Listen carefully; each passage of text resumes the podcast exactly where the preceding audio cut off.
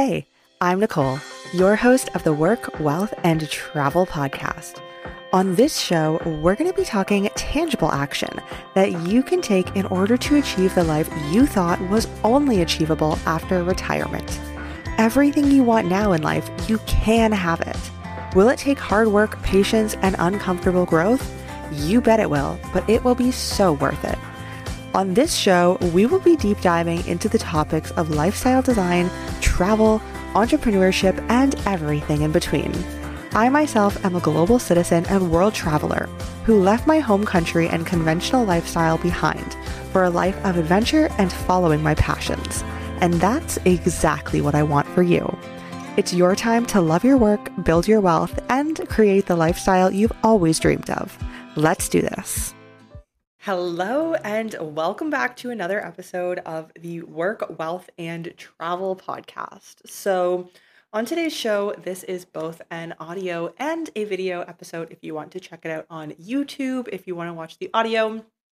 But today I'm going to be talking about a process that has been in the works for me personally for quite a while now.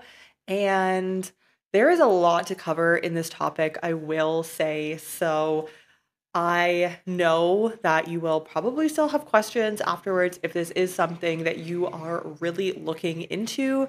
Um, but I'm going to cover as much as I possibly can in this podcast episode.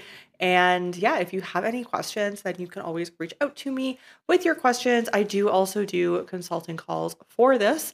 So if you are interested in becoming a global citizen. If you are a global citizen or digital nomad and you're looking to optimize your taxes, your business situation, then feel free to reach out to me on my website or my Instagram and we can chat further. But in today's episode, I am going to be sharing all about how I got my residency in a new country, how I got rid of my old residency, and the reason why I did that as a digital nomad. So, getting right into it.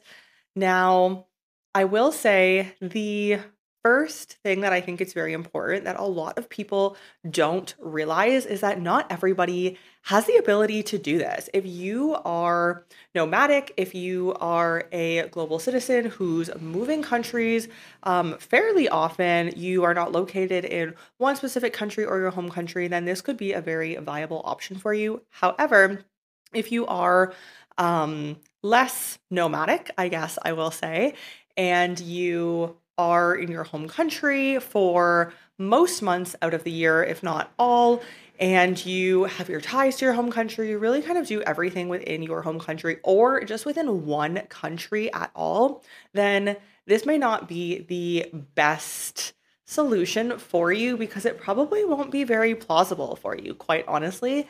So, I do want to note that this is a setup that you can use if you are looking to leave your home country's residence or your current country of residence, if you're looking to leave their residency program and really diversify yourself throughout the globe and not just be tied to one or even two specific countries then this may be a good option for you. So, piggybacking off of that, the reason that I left my home country's tax and residency system was because I wasn't living there. I travel full time.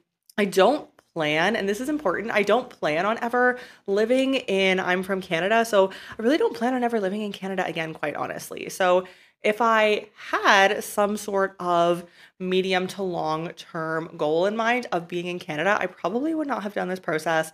Even five years in the future, it's probably not worth it to go through this process the time, the effort, the money, then to just go back to your home country in a few years. So, this is really for somebody who is knowing that they are not going to be tied to one specific country, going back to their home country, whatever that may look like, really for the foreseeable future for them. So that was my situation. And I was a resident and a tax resident of my home country of Canada.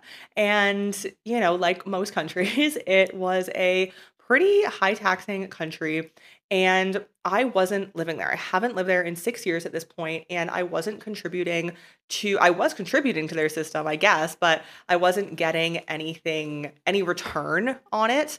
Um, we do have free healthcare, quote unquote, free um, healthcare in Canada, but I was never there to utilize that. That is definitely a big perk, although I could go off on another topic about that because the wait times are ridiculous. Um, I could do a whole nother podcast on medical as a nomad. Um, but yeah, I really wasn't getting much out of their system that I would have if I was living there, if I was a resident. so me having to pay taxes, whether it's on my worldwide income or just my Canadian source income, doesn't matter because I do have some income coming from Canada. So, either way, I was paying pretty high taxes um, when I wasn't really in that country ever. So, for me, this is what made the most sense. And that's why I'm saying it might not make the most sense for you if you are planning to go back to your home country to leave that residency system and then become a resident of another country may not make sense for you.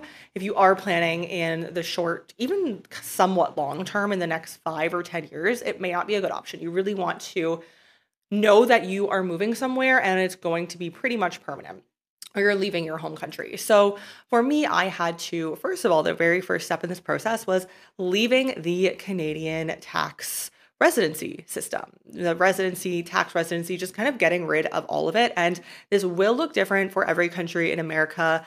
Um, this will not apply at all. So if you have an American passport and you are a citizen, then feel free to reach out to me and I'm happy to chat to you further. But for me specifically, and for many other Western countries, but not America, um, I had to fill out a form. They deemed if I was a resident or not based on the ties that I had to the country.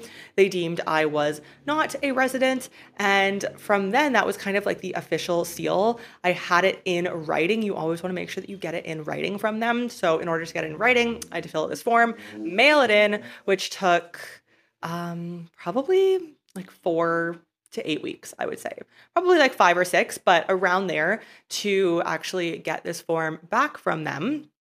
And then that form was saying and writing the proof that, you know, I am no longer a resident of Canada. So then I had to figure out, well, I had already previously figured out, but I had to know if I'm not a resident of Canada, well, then where can I be a resident of? Because in Canada and in many other countries, you can't be a resident of nowhere. They will just tie you back to that country. So that was not what I wanted either. And so I ended up, pardon, I ended up that I looked into many, many options. I had a few very serious options that I was talking to different companies to help me um, with the residence process and setting up the and just kind of everything that I would need to do to actually go to that country and the documents I would need.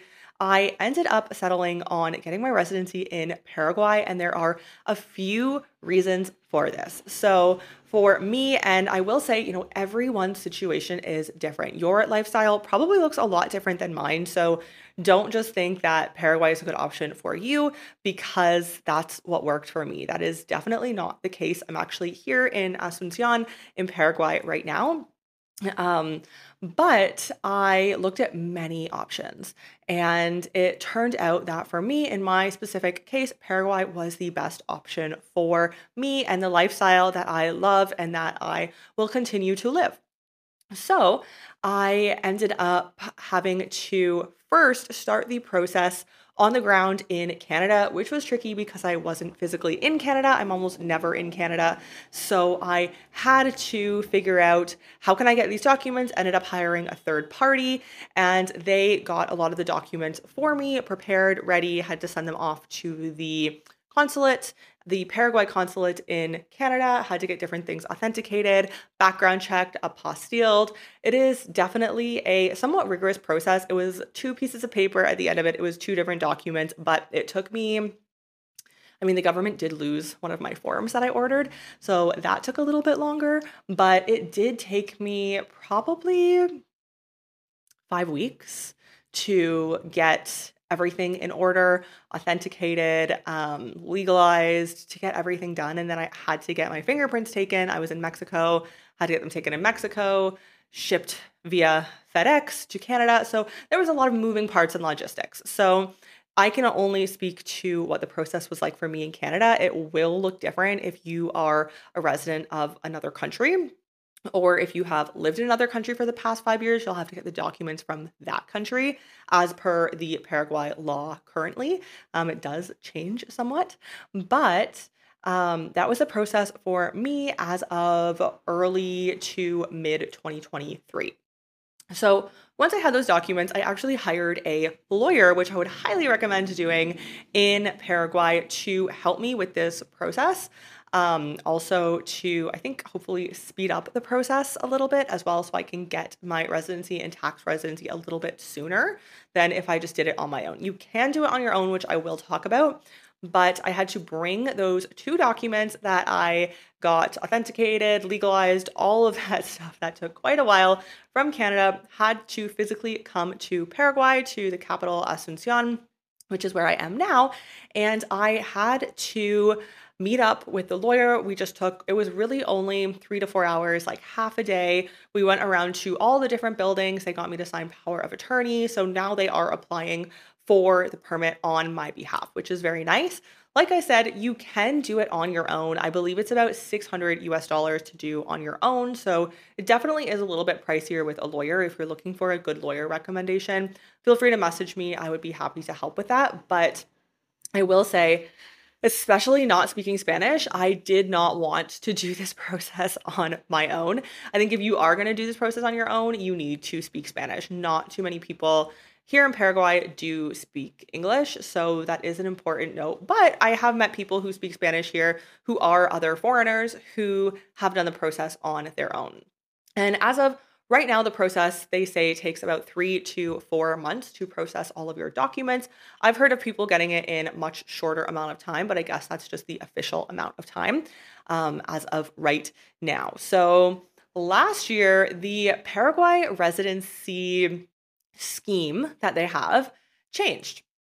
And it changed for the worse, unfortunately. So I do know a few people here in Paraguay who had access to it before it changed. And before it changed, the policy was that you could apply and immediately get permanent residence, which is amazing. With permanent residence, you only need to come into the country once every three years, and then you have to reapply for that permanent residence every 10 years. So pretty good deal.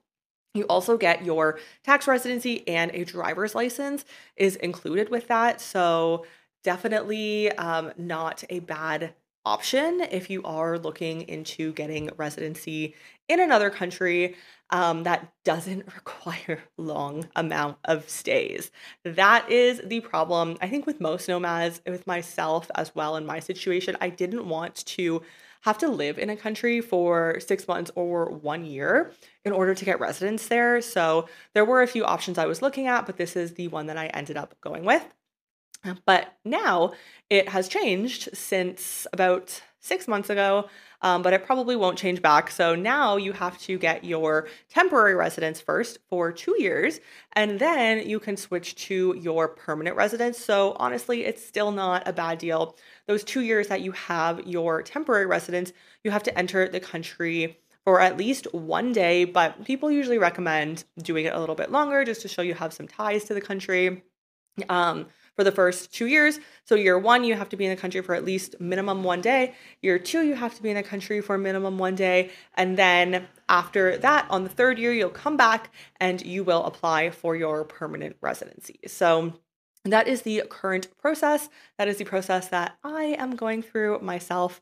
And that is really what you will probably be doing unless there are any other changes. I will say the changes do happen somewhat frequently here. Um, I'm always having my lawyer email me and, and telling me, you know, okay, this law has changed, but they haven't actually written the law yet, but it's changed. The current law is not accurate they have a new law, but they just don't know the new law. And that's, it, doesn't make a whole lot of sense, but that's kind of how it works here. So um, I will say potentially expect some delays and you never can really be 100% too sure what the process is going to look like for you. So I will caution that, but it is nice to have a contact who's a lawyer here who knows what she's doing, does the process every single day, and can keep you updated with the day to day changes that are happening in Paraguay. Um, because I am definitely not keeping up with the day to day government changes in this country. So that was kind of my very general process of what it looks like for me to get the residency in Paraguay. I am still waiting on my card, which they call a cedula. So once I get my cedula, that will be the card for my temporary residence. And then I will need to en- enter the country next year using that card. And once I have my cedula, I will then get my tax ID number and driver's license. And the nice thing about the driver's license is they just kind of transfer it over. You don't have to do a driving test. So maybe not a nice thing, kind of maybe a scary thing, but you don't have to do a driving test. Um, but one important thing to note, which may be common in your country, but is not in mine, and I had never heard this, so I found it very interesting, is they need to know your blood type for your license when you get it here in Paraguay. So if you don't know your blood type, you will need to get your blood type taken and I do have a rec- recommendation for a place here in Asuncion if you want to reach out to me. But they do need that for your driver's license in case you get in an accident or anything like that, which I thought was very interesting because I've never heard that before. Um, so that is one important thing to note. And I think that is kind of the entire process, of course, condensed. Right now, it is basically May. And I started this process in December, I believe. And that was when I first started getting the documents for Canada. I actually had to order some of them on the government website because I didn't even have them. So that was when I started this process. So it's been about six months, pretty much to the day. Um, so I would expect for it to take that amount of time. It may take less, which is awesome if that is the case for you, but just expect it to take longer than poss- than what you are possibly thinking and hopefully it will take shorter and exceed your expectations. But like I said, if you do have any specific questions for me or would like to go over your options for your specific financial situation, your nomadic situation, feel free to reach out to me on my website and I would love to chat to you further or if you have any questions about what the process was like for me, feel free to message me on Instagram. I'd be happy to provide some further details of what that looks like for me. And thank you for joining me today on the Work, Wealth, and Travel podcast. I will see you next time. If this episode has served you in any way, I would love it if you shared what you've learned or a part of the episode that you loved by tagging me on Instagram at Nomadneeks. If you haven't already, please hit the subscribe button and leave a five star review so that I can continue to bring you educational content, learn, and grow together. Thank you for your support and see you in the next episode of the Work, Wealth, and Travel Podcast.